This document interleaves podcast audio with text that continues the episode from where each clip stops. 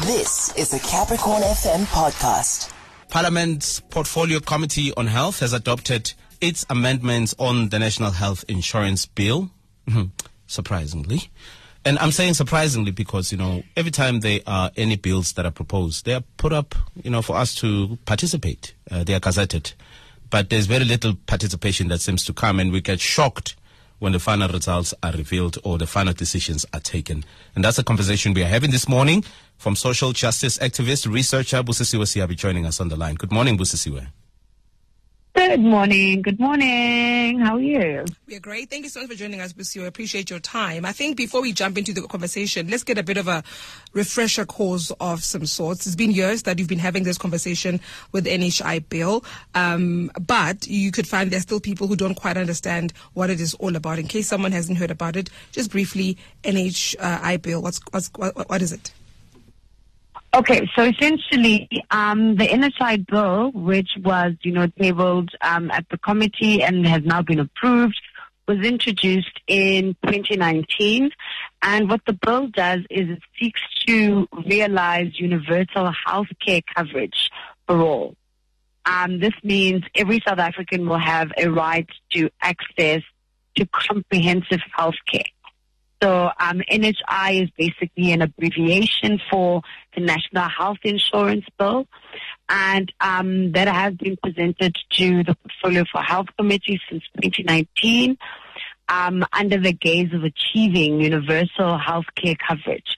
That's essentially what it's about. It's about making sure that everyone has um, equal rights or has equal access, rather. Mm. To comprehensive healthcare. Yes. Yeah. So initially, twenty nineteen, the conversation comes up. We get introduced to this, but even then, uh, there were still concerns uh, around the N H I bill. What were the main concerns from that point? So initially, um, you know, one of the concerns was that you know the N H I bill was outsourcing healthcare to the private sector, um, and that you know it it, it would essentially cover up a lot of the current government's failures to build a public healthcare sector.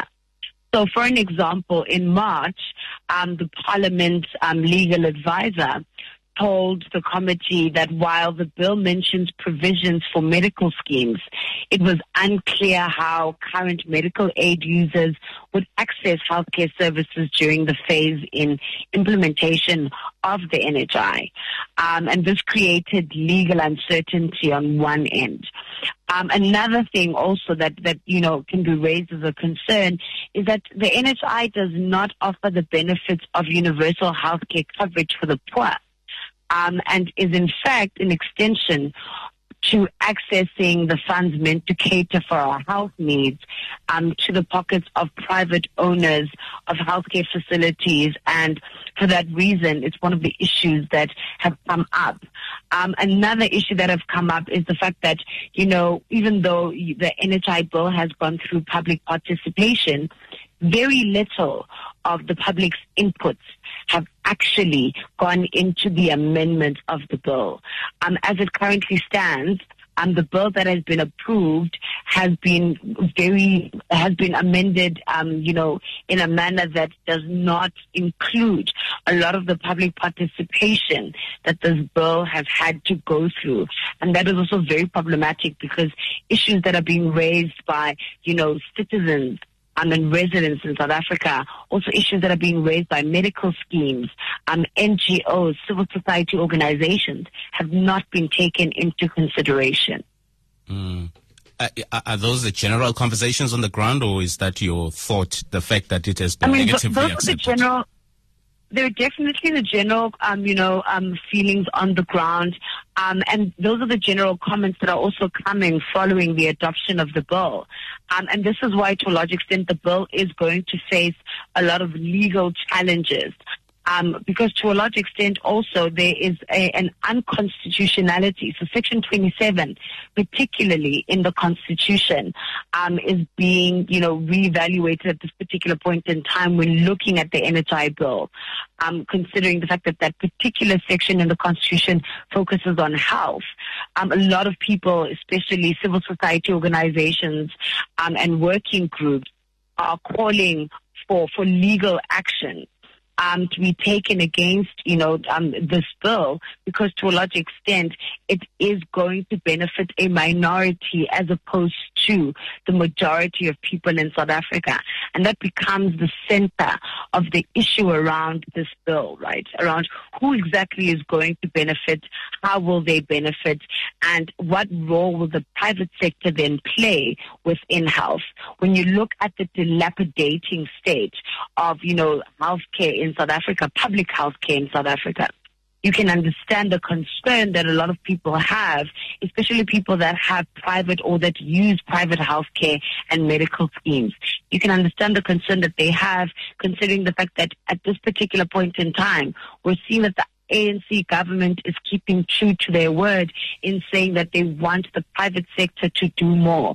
They want the private sector to be involved a lot more, and they're relinquishing a lot of their responsibility as, um, you know, government to the private sector, and that could be very problematic, considering the fact that not everyone um, can be accommodated by that private sector. So there are a lot of issues that are coming up with this bill, and unfortunately they're not being addressed accordingly um, to everyone's satisfaction, and we're going to see a lot of um, legal contestation mm-hmm. when it comes to this bill. Yeah. Mm. You know, people could people could do with a bit of relief. I mean, medical aid is expensive already, but uh, are we aware of any countries where a similar bill has worked in their favor? We definitely are. I mean, Cuba becomes uh, yeah, the holy grail of, um, you know, the perfect example of where a national health bill um, works for the people. But th- the reason why Cuba becomes such a great example is because in Cuba particularly, their public health care service um, was exceptional to begin with. And I'm probably using exceptional um, it, it just you know, to be very graceful. Um, you know, the public healthcare in Cuba um, is, is one that could compete with any private healthcare in any country around the world.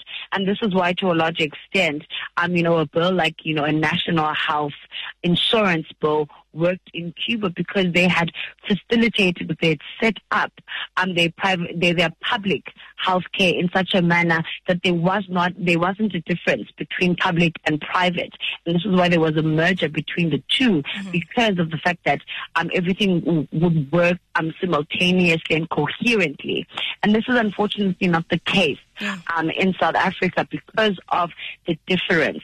Um, you know, when you go to public healthcare facilities in South Africa, mm-hmm. you find children, uh, um, that newborn babies are put in tomato boxes. Yeah, yeah. You, you find in Bara that uh, women are being sterilized without their consent or their knowledge.